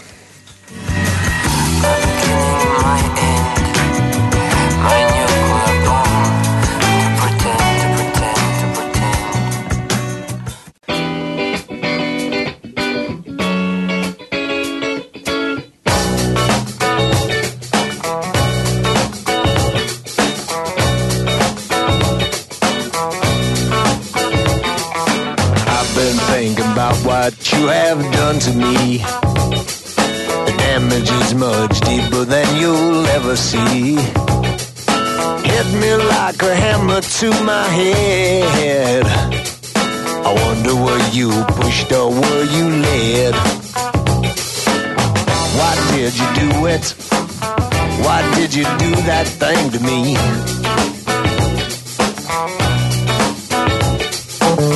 Why did you do Και θέλω να σε ρωτήσω κάτι. Παρακαλώ, δέμα. Έβγαινα από Αττική Οδό για να έρθω εδώ, εκεί προς Λεωφόρο και Φυσίας. Υπάρχει ένα στενάκι που έχει stop. Ναι. Επειδή είμαι ευγενική και επειδή είχε ένα μποτιλιάρισμα, Παραχώρησες προτεραιότητα; παραχώρησα. Τι παραχωρούσε ένα. Το stop δεν το έχεις εσύ; Όχι, το είχαν οι άλλοι. Ναι. Ε, αν είχα το stop, δεν, δεν, δεν Αυτό, θα, ναι, δεν θα συζητάγαμε. δεν θα μπαίναμε στην Το κουβέντα. λέω για Αυτά να το τα ξέρω καταλάβουν τα και όσοι βασικά. μας ακούνε, μην έχουμε παρερμηνίες. Αφήνω τον έναν, Ναι. αφήνω τον άλλον, χώνεται και ένας τρίτος. Ε, παιδιά, το Σε παρακάνατε. χαιρετάγανε όλοι. Ε, Τους κάνανε εγώ, εγώ. Ούτε ευχαριστώ. Τίποτα. Και είμαι σε μια κατάσταση και λέω, Μα παραχωρώ. Μη είμαι μια κυρία ευγενική. Ναι. Δεν, δεν κουνιότανε και τίποτα, δεν θα πηγαίναν μακριά οι άνθρωποι. Ε, ρε παιδιά, έχετε stop. Και περνάει κι ο άλλος, ο πέμπτος, ξέρω εγώ, ψιλομαγκάκι τσαμπουκά, του δείχνω το stop. γιατί τα πήρα Και- κρανίο. Και τι σου είπε. Ε, και τι σημαίνει αυτό, αφού περνάω εγώ. Αυτό δεν σου είπε. Έφαγα μούτζα. Ε, λογικό. Ε, Προχθές την Παρασκευή Ναι. συνέβη το εξής και μου τη βίδωσε πραγματικά δηλαδή. Ήταν μια, ε, είχε λαϊκή εκεί στη γειτονιά που μένω και πήγαινε μια κυρία γιατί ε, έπρεπε να προμηθευτεί ε, Τη ηλικιωμένη. μαναβική τη. Με, ε, φαινόταν ότι έχει προβλήματα ε, στην, ε, στο να περπατήσει. Στην να κίνησή κινηθεί. της, ναι, ναι, ναι. Κίνησή της. Μεγάλη κυρία. Και πέρασε ένα τύπο ο οποίος ήταν λίγο μεγαλύτερος από μένα, με ένα παπί. Τη κόρναρε από πίσω πολύ επίμονα Πεζή η και δυνατά. κυρία. Κυρία Πεζή έβγαινε από το δρόμο, από το ένα πεζοδρόμιο να περάσει στο άλλο. Και ερχόταν ο τύπος αυτός από τα 200 μέτρα. Και την είχε δει και έκανε πει. Λοιπόν, η γυναίκα είναι προφανές ότι ακόμα και αν είχε τρομοκρατηθεί δεν μπορούσε να επιταχύνει. Γιατί είχε Δεν μπορούσε. δεν μπορούσε να επιταχύνει. Και προσπαθούσε να πάει στη λαϊκή που ήταν παρακάτω. Λοιπόν, πέρασε από δίπλα της, την έβρισε και εγώ δεν άντεξα, έκανα και εγώ μια μικρή παρέμβαση. Λέω έτσι, μιλάς στη μάνα σου. Τι Έβαλα και απάντησε. κάτι γαλλικά βέβαια μέσα. Ναι. Α, μπράβο Γιώργο Ναι. μου. Συγχαρητήρια. Λοιπόν, όχι, γύρισε με κοίταξε, θεώρησε ότι μάλλον δεν θα. Δεν κατάλαβε ποτέ τι έκανε αυτός ο άνθρωπος. Μια γυναίκα η οποία είναι έναν άντρα που βλέπεις ότι έχει προβλήματα και αλλάζει από το ένα πεζοδρόμιο για να πάει στο άλλο. Δεν περνάς ξόφαλτσα να του βάλεις και χέρι και τρικλοποδιά κιόλας γιατί δεν γνωρίζει ότι εσύ που είσαι μεγαλειώδης θα κατεβείς εκείνη την ώρα από το δρόμο και θα πρέπει να κατέβεις εσύ με 70 χιλιόμετρα την ώρα. Υπάρχει, υπάρχει ένα Λοιπόν. ζήτημα για το πώς κινούμαστε στους Άντε, μερικοί. δρόμους. Άλλο Γιατί εντυπωσιακό. είσαστε- Τι να πω. Οκ, τι να πω. στην Ελλάδα δεν σταματάμε στη διάβαση όταν περνάνε πεζοί. Ναι. Εγώ το καταλαβαίνω. Τελειώνει το, το πράσινο για τους πεζούς, έχει ανάψει κόκκινο. Εκείνη την ώρα, την ώρα που αλλάζει το χρώμα, περνάει, ξέρω εγώ, μητέρα με καροτσάκι, με παιδάκι στο χέρι πέρα από το καροτσάκι. Έχει ανάψει πράσινο για εμάς που είμαστε οδηγοί. Παθαίνουνε κοκομπλόκο οι Σε κόρνες. ναι. Ρε Το παιδιά, τρίχωμα. να την πατήσω. Γριλίζουν. Δεν το καταλαβαίνω. Δεν το καταλαβαίνω. Και είναι. Δηλαδή, ο μπροστά δεν θέλει να ξεκινήσει. Θέλει να ξεκινήσει. Βλέπει την άλλη, κουβαλάει μωρό. Πάτησε κουβαλάει ρε και παιδί μου παιδί. να φύγουμε, βιαζόμαστε. Δεν καταλαβαίνω. Τι είναι αυτό, ρε; Δεν ξέρω τι έχει Αυτό γίνει πώς με το την. έχουμε ε, καταφέρει και είμαστε τόσο, να μην πω τη λέξη, στον δρόμο. Δεν το καταλαβαίνω. Α, ε, Αλήθεια δηλαδή. Και αν σταματήσεις και μιλήσεις με τους ανθρώπους αυτούς περισσότερο, είναι μια χαρά άνθρωποι. Και με χιούμορ και κανονικοί. Και... Αλλά στον δρόμο. Στο δρόμο σε τι λιμιάζονται. έχει γίνει. Αυτό, σε λινιάζονται. Είναι αυτό ακριβώς. Δεν μπορώ να το κατανοήσω, Γιώργο μου. Λέει ο Διονύσης, οι τρεις πρώτοι βρέθηκαν σε κατάσταση που δεν μπορούσαν να διαχειριστούν γυναίκα να παραχωρεί προτεραιότητα. δεν είναι έτσι. δεν είναι έτσι. Θέλω να σου πω, Διονύση μου, μια χαρά παραχωρούμε και εμείς προτεραιότητα. Μου έχουν παραχωρήσει και εμένα προτεραιότητα. Αλλά η φασούλα στους δρόμους πλέον καταρχήν δεν προλαβαίνει. Δεν προλαβαίνεις να, να, να, να, να κινήσεις. Ναι. Κατευθείαν κόρνα, κατευθείαν μούτζα, κατευθείαν Το αν πινελίκι. μπορέσουμε κάποια στιγμή και το ε, βελτιώσουμε, νομίζω θα είναι πάρα πολύ καλό για όλες και για όλους μας, έτσι. Επίσης, παιδιά, δεν θα πάω να πλύνω κανένα πιάτο. Έχω πλυντήριο. Τι φάση. Τι Τι εννοείς; φάση. Αυτό το κυρά μου που αυτό που πας Α, να πλύνεις πήγαινε- κανένα πιάτο. πήγαινε να πλύνεις κανένα πιάτο. Επίσης είναι τόσο παλιακό, λες και ζούμε σε βιντεοτενία του 80. Ναι. Τι φάση, ποιος το λέει αυτό, εγώ αυτό το, το έχω δει μόνο σε βιντεοτενίες. Σε βιντεοτενίες, αυτό τον κακό κινηματογράφο, ρε παιδί μου, δεν προλάβει να πάει στο σινεμά, ήταν μόνο, για- μόνο για, για το. Πώς λεγόταν, ρε παιδιά, το, για το βίντεο, ναι. Δεν, δεν θυμάμαι, δεν το έχω προλάβει. Εμείς DVD είχαμε. Αχ, Θεέ μου, Θεέ μου. Δεν ξέρω, Λοιπόν, Γιώργο. μου. ψυχραιμία. Α, να πούμε Και σε δεν αυτούς ξέρω τους πώς ευέξαπτους. λύνεται αυτό. Ήταν και χθες Παγκόσμια Μέρα ε, Ψυχικής Υγείας. Ναι. Ε, πολλά νεύρα. Σοκολατίτσα. Αυτά που λέγω σωτηράκι εδώ πέρα. Σου θυμίζω βέβαια ότι ο κύριος Παπαδημητριάδης Ναι. που βγάλαμε εχθέ είπε ότι μην το λύνετε το ζήτημα ούτε με σοκολατίτσα ούτε με ποτό γιατί θα έχετε άλλα μετά. Φάε σωτηράκι μου εσύ τη σοκολατίτσα σου. Άντε, μπας και ηρεμήσει. Πέντε χρόνια βρίζεις.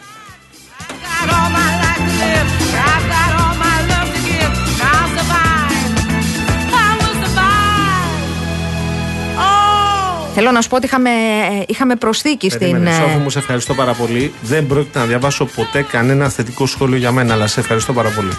Έλα. Μεγάλη αγκαλιά. Ε, είχαμε αλλαγή, είχαμε προσθήκη στην αρχική λίστα των τομέαρχων του ΣΥΡΙΖΑ. Προσθέθηκε ο κύριος, όχι αλλαγή, προσθήκη, προσθήκη, Προσθήκη. το νους σου. Ποιο τομέα αναλαμβάνει; Ε, αναπληρωτής τομεάρχης μετανάστευσης και ασύλου αναλαμβάνει ο κύριος Ψυχογιός ο οποίος την προηγούμενη Ναι. πριν ε, προκασελάκι ήταν τομεάρχης μετανάστευσης και ασύλου άρα η...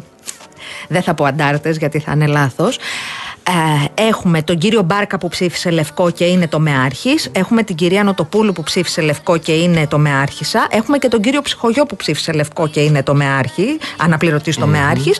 Και την κυρία Κυριακή Μάλαμα η οποία είχε στηρίξει την κυρία Χτιόγλου ανοιχτά. Οπότε είναι Ενδεχομένως έχουν καλή τέσσερις. διάθεση προφανώς και συνεννόησης. Ναι, επίσης. το ρεπορτάζ έλεγε ο- ότι ο κύριος ε, ψυχογιός ε, θα, ε, επειδή κουράστηκε που, που το είχε το χαρτοφυλάκιο το συγκεκριμένο που είναι αρκετά πιεστικό, ε, ε, θα έλεγε όχι, αλλά τελικά είπε ναι.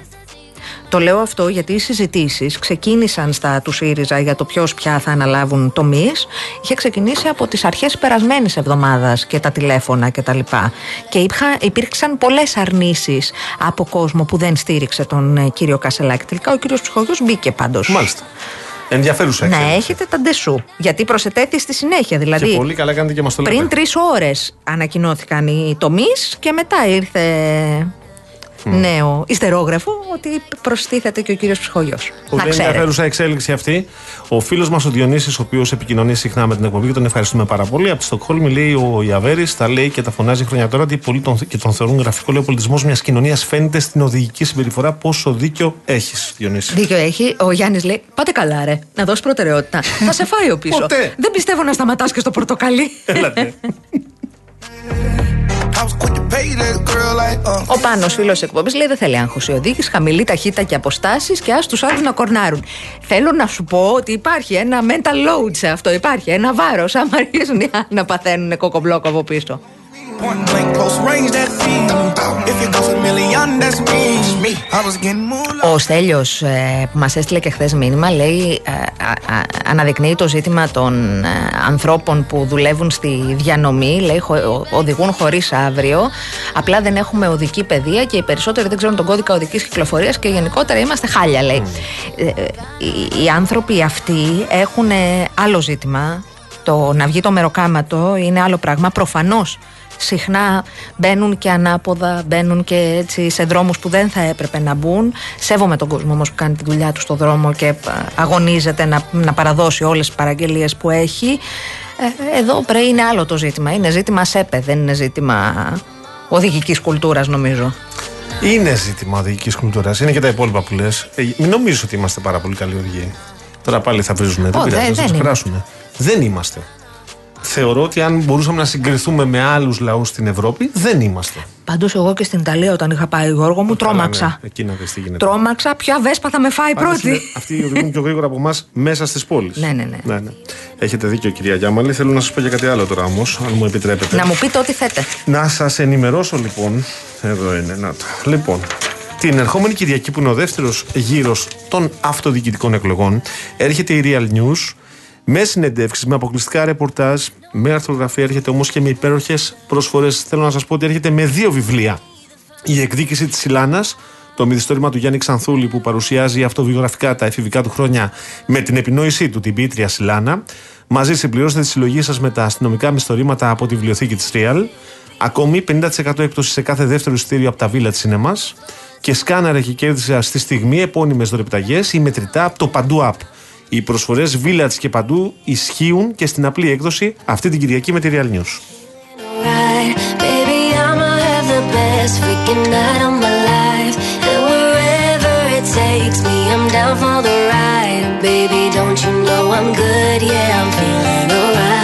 Για τους ε, λάτρε του αυτοκίνητου τώρα θέλω να μιλήσω. Το Real Group παρουσιάζει το νέο του site, The Cars, μία λέξη, thecars.gr. Τα πάντα για το συναρπαστικό κόσμο της αυτοκίνησης με ένα κλικ. Δείτε τα τελευταία νέα μοντέλα της αγοράς, ό,τι έχει έρθει και ό,τι αναμένεται να έρθει στη χώρα μας, όλες τις εξελίξεις από τον κόσμο του μηχανοκίνητου αθλητισμού, τα πάντα για την ηλεκτροκίνηση και τα vintage αυτοκίνητα thecars.gr ένα συναρπαστικό ταξίδι στον κόσμο της ταχύτητας και της ασφάλειας. Ένα διαγωνισμό δεν μας έχεις πει. Θα σας πω διαγωνισμό τώρα. Θέλω να διαβάσω όμως το μήνυμα του Τάσου. Ναι, ναι, ναι, Λέει, ας μην σχολιάσουμε για το κομμάτι του φλάς που νομίζουν όλοι πως είναι σκουλαρίκια στο αυτοκίνητο και δεν χρειάζεται να τα χρησιμοποιούν. Δεν το συζητάγαμε την προηγούμενη εβδομάδα. Ναι, ναι, ναι. Νομίζουν ότι έχει χρέωση ρε Σιλάσκαρη αγοραστή το φλάς. Του λέει, αν βγάλω φλάς θα με χρεώσουν με 2 ευρώ. Εσείς. Στέλνει και ο Χρήστος για τις ε, διαβάσεις πεζών. Λέει: Θυμάμαι τα περασμένα Χριστούγεννα που ένας τύπος μηχανάκι μαζί με την κοπέλα του κόντυψε να πέσει πάνω μου και μετά κατέβηκε να πουλήσει και τσαμπουκά. Ναι. Θα, θα, θα σου έρθουν πολύ επιθετικά, ξέρεις, αν πεις που πας, κύριε, κυρία. Εγώ θυμάμαι πάντως στην περίοδο των Ολυμπιακών Αγώνων που περιμέναμε τους ξένους και μετά που ηρθαν ε, θυμάμαι ότι ήμασταν όλοι κύριοι. Στην ε, διάβαση ακινητοποιούσαμε το αυτοκίνητό μας εγκαίρος, χωρίς να απειληθεί κανείς. Ήμασταν χαμογελαστοί, ήμασταν αυτό. Είμα. Φεύγουν οι ξένοι, ξανά πάλι τα ίδια. Περνάγανε από τις διαβάσεις, λες και είναι ελικόπτερα, ασθενοφόρα. Τι; Να και πέσει πάνω στο σταυραγκάκι. Μάλιστα. Ο Άλεξ στέλνει ένα ενδιαφέρον μήνυμα πριν πάω στο διαγωνισμό. Λέει: Καλησπέρα. Είμαι οδηγός κατ' επάγγελμα. Έχω κάνει 42.000 χιλιόμετρα το τελευταίο εξάμεινο. Δέχομαι τα όσα λέτε. Αλλά στο παράδειγμα που είπατε με την κυρία με το καρότσι και το μικρό στο χέρι, να ρωτήσω κάτι. Γιατί να περνάει ο πεζός με κόκκινο, γιατί γενικά οι πεζοί νομίζουν ότι μπορούν να κάνουν ό,τι γουστάρουν. Εγώ εκεί εντοπίζω το πρόβλημα. Όλοι αρχικά τουλάχιστον είμαστε πεζοί. Το ότι δεν διδασκόμαστε να είμαστε πολιτισμένοι ως τέτοιοι δεν βοηθάει για τη συνέχεια. Έχετε δίκιο. Ε, αλλά δεν τον πατάμε τον πεζό όμως. Όχι, όχι, όχι. Εδώ υπάρχει ένα ζήτημα, επιτρέψτε μου. Ναι. Ε, μπορεί να συμβεί την ώρα που περνάς mm. το πράσινο να γίνει κόκκινο. Ναι. Επίσης, ένα άτομο το οποίο κουβαλάει δύο πιτσιρίκια, είναι πολύ λογικό να καθυστερήσει, να θέλει να πιάσει πιο καλά το, το παιδάκι του από το χέρι. Ε, υπάρχει κόσμος ο οποίος ξεκινάει, θεωρεί ότι θα προλάβει. Ναι, άνθρωποι μεγαλύτερης ηλικίας ή εμποδιζόμενα Πράγματι, άτομα. Ενδεχομένως εμείς ως πεζοί να μην έχουμε ναι. την κουλτούρα που θα έπρεπε τη γνώση. Ναι, αλλά τι θα κάνουμε, να τον πατήσουμε τον πεζό; Έχει βρεθεί σε αυτή την κατάσταση. Όπως λέει η Αναστασία, είτε γιατί συνέβη, είτε γιατί το κάνει εσκεμμένα. Τι θα κάνουμε, περάσουμε από πάνω του, ή θα περάσουμε από δίπλα του, θα το μουτζώσουμε και θα το πούμε ζεις κατά λάθος την επόμενη φορά θα σε πατήσω. Έλατε. Γεια πάντα στο Γιάννη από το Ήλιον. Ετοιμάζομαι να παρκάρω. Τι κάνω, αλάρμ ή φλάς. Μην πατήσετε τα δύο γιατί αυτά είναι ακριβά πράγματα. Δύο ευρώ είναι τα. Υπάρχει χρέωση. Τέσσερα ευρώ τα αλάρμ. Λοιπόν, πάμε τώρα στο διαγωνισμό μας. Να πάω. Προλαβαίνω. Λάσκα. Ε, δεν προλαβαίνω. Να το πω μετά. Θα το πω τώρα. Ο Real FM, φίλες και φίλοι, μοιράζει μοναδικά δώρα όπως κάθε εβδομάδα. Στείλτε μήνυμα και κερδίστε ένα τριήμερο στην Ορεινή Αρκαδία. Ένα τυχερό ζευγάρι θα απολαύσει ένα τριήμερο στα λιθόκτη γραφικά χωριά της Ορεινής Αρκαδίας με διαμονή και πρωινό σε παραδοσιακό ξενοδοχείο και αυτοκίνητο από την Karen Motion. Τη μοναδική εταιρεία προσφέρει ενοικίαση αυτοκινήτου χωρίς πιστοτική κάρτα, χωρίς εγγύηση και με πλήρη ασφάλεια σε Ελλάδα και 12 ευρωπαϊκές χώρες. Ακόμη, μία δωροεπιταγή 1500 ευρώ από την Κοτσόπουλος Home. Στην Κοτσόπουλος Home θα βρείτε μοντέρνους και άνετους καναπέδε ελληνικής κατασκευής στις διαστάσεις που εσείς επιθυμείτε με έκπτωση 35%. Πληροφορίες gotsopoulos.gr. Και τέλος, το αγαπημένο δώρο του Γιώργου μας, ένα πλυντήριο στεγνοτήριο ρούχων Μόρις με χωρητικότητα 10 κιλά για την πλήση, 7 κιλά για το στέγνομα και μοτέρ προηγμένης τεχνολογίας που βοηθάει στη μείωση της κατανάλωσης και του θορύβου. Στέλνετε ε, η, κλήρωση, με συγχωρείτε, θα γίνει τη Δευτέρα 16 Οκτωβρίου, λίγο πριν τις 12, στην εκπομπή του Νικού Χατζη Νικολάου. Στέλνετε real και όνομα, τεπώνυμο και ηλικία στο 19600.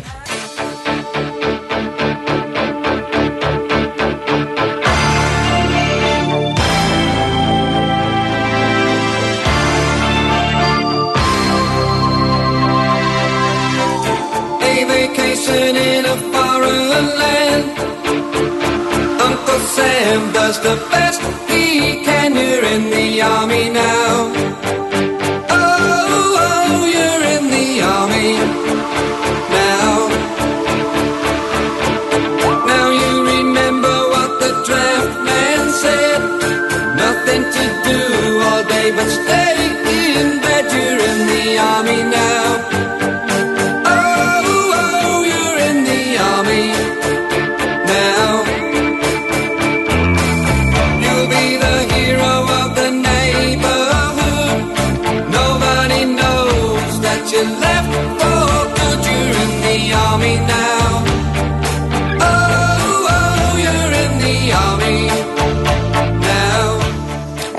Γιώργο, Μάλιστα. θυμάσαι που ρώτησα αν απάντησε ο Σπίρτζη στο σκουρλέτι; Ναι, το Απάντησε. ρώτησα. Απάντησε. Ναι, ναι. Θα μας την πεις την απάντηση. Βεβαίως, μισό λεπτό να το έχω ολόκληρο. Δεν Μάλιστα. ξεχνώ και δεν ξεχνά κανείς σύντροφε πάνω. Α, ονομαστικά.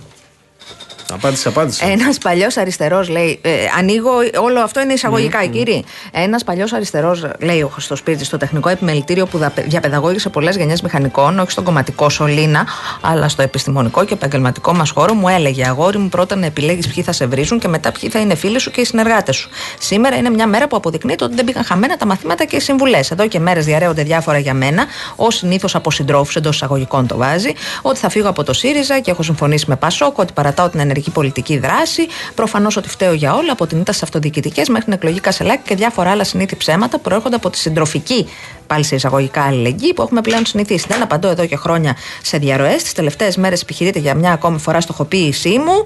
Μπλα μπλα μπλα. Σήμερα όμως αναβαθμίστηκε η δράση κοφάντης και στοχοποίησής μου με αναφορά στο όνομά μου σε τηλεοπτικές εκπομπές και προσπάθειας τρέβλωσης αλήθειας από στελέχη του ΣΥΡΙΖΑ ανακατεύοντας την αλληλουχία πράξεων και γεγονότων. Γι' αυτό οφείλω στα μέλη του ΣΥΡΙΖΑ απαντήσεις και λέει σε σχέση με την παρέτησή μου από την πηγάμα παρετήθηκα όπως είχα προαναγγείλει στη συνεδρίαση, δεν δέχτηκα να συμμετέχω κτλ. Σε σχέση με την αυτοδιοίκηση, λέει ότι χρειάστηκε ένας και πλέον χρόνος καθυστερήσεων με ευθύνη των μελών της ομπρέλας, λέει, για να εφαρμοστεί η απόφαση του συνεδρίου. Είχα παραδώσει πριν την παρέτησή μου ε, τις προτάσεις για τις περιφέρειες. Ε, Δυστυχώς μετά την παρέτησή μου, ελάχιστα από όσα είχαμε εισηγηθεί ακολουθήθηκαν. Συγγνώμη, μνημονεύει Καλέ ονομαστικά είναι- την ομπρέλα. Ναι, ναι, ναι. ναι. Καλέ, αυτό είναι σε ντονάρα. Ο Χριστός και η Παναγία. Λοιπόν, και κλείνει ως εξής. Ο καιρός της ανοχής της προσωπικής στοχοποίησής μου και των ευρύτερων στοχοποίησεων μας τελείωσε. Η παρέτηση του Τσίπρα που αποτελούσε την εκτική ουσία του ΣΥΡΙΖΑ δεν αφήνει περιθώρια για γνωστές τακτικές στα social media και σε δημοσιογράφους φραξιονιστικών ομάδων. Α. Λοιπόν, για τα περί υπονόμευση ξέρουν όλοι οι σύντροφοι πάνω και δεν ξεχνούν, όπως ως παρατήρηση στις τελευταίες διαδικασίες εκλογές Προέδρου που δεν συμμετείχα. Και λέει: Ελπίζω να υπάρχει συνέστηση ευθύνης και η διάθεση για ειλικρινή διάλογο, σύνθεση και συμπόρευση. Για μια Μάλιστα. ωραία ατμόσφαιρα. Μάλιστα.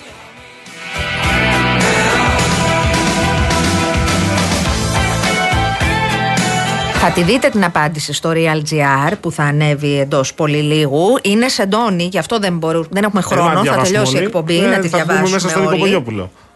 let you walk away. Just let you leave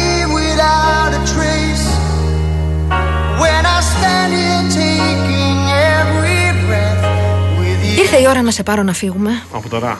Ε, από τώρα. και Από Να τώρα. διαβάσει το μήνυμα του Μπάμπη. Για ρίχτω. Είμαι στη στροφή με μηχανή, ανοιχτό παράθυρο, οδηγός κόρνα, κόρνα, κόρνα, κόρνα, φορτηγό, προσπαθεί να στρίψει. Του λέω τι κορνάρει, στα 10 μέτρα δεν είναι, δεν βλέπεις. Γυρίζει και μου λέει, έλατε. Η καλή αντίδραση, το γιατί όμως. Ε, αυτό ακριβώς είναι το. Ο Έλληνας, ο- η πλειοψηφία μάλλον των Ελλήνων στον δρόμο. Αυτό ακριβώς. Απλά δεν αντιδρούν όλοι έτσι. Σαν να υπάρχει ένα manual το οποίο κάνει προβολή εκείνη την ώρα στα μάτια μας και στον εγκέφαλό μας ότι θα βρει, ότι θα αυτό, θα Έτσι. προκαλέσει, θα σαγενεί. Αλλά αν το σκεφτείς, θα σου απαντήσει με ευγένεια γιατί ο, ο Έλληνας είναι καλός άνθρωπος στην πλειοψηφία του και έχει και ευγένεια επίσης. Θα αποφύγω τις γενικεύσεις. There's nothing left. Ήρθε η ώρα να φύγουμε. Ο Λάσκαρης Αγοραστός ήταν στην κονσόλα του ήχου. Ναι. Βεβαίως, μπέσε σε διαφημιστικό Εγώ, εγώ περιβάλλον. θα ήθελα πριν φύγουμε όμως να μπούμε μια α, τελευταία φορά σε διαφημιστικό περιβάλλον και να πω ότι θα πάμε στα νέα της Αττικής Οδού με στόχο πάντοτε την άριστη συντήρηση και λειτουργία της υποδομής. Αυτή την περίοδο υλοποιούνται τμηματικά εκτεταμένες εργασίες, βαριά συντήρηση του οδοστρώματος και άλλου εξοπλισμού σε όλο το μήκος του αυτοκινητόδρομου, ως επιτοπλίστων κατά τις βραδινές ώρες. Μην ξεχνάτε ότι για τυχόν κυκλοφοριακές ρυθμίσεις που προκύπτουν στο πλαίσιο των εργασιών αυτών υπάρχει συνεχής ενημέρωση στον εταιρικό ιστότοπο www.aondos.gr και στον λογαριασμό παπάκι Aondos Traffic στο Twitter. Καταλήγοντας, Λάσκαρης Αγοραστός στην κονσόλα του ήχου. Δέσπινα Καλοχέρι στο τηλεφωνικό κέντρο. Γιώργος Παγάνη στο μικρόφωνο. Αναστασία Γιάμανη στο άλλο μικρόφωνο. Παραδίδουμε σκητάλη στο Γιάννη Μύτη για το δελτίο ειδήσεων και ακολουθεί ο Νίκος Μπογιόπουλος. Εμείς τα λέμε αύριο εδώ 5 Ντάν. Τα φιλιά μας. Γεια σας. Χαίρετε.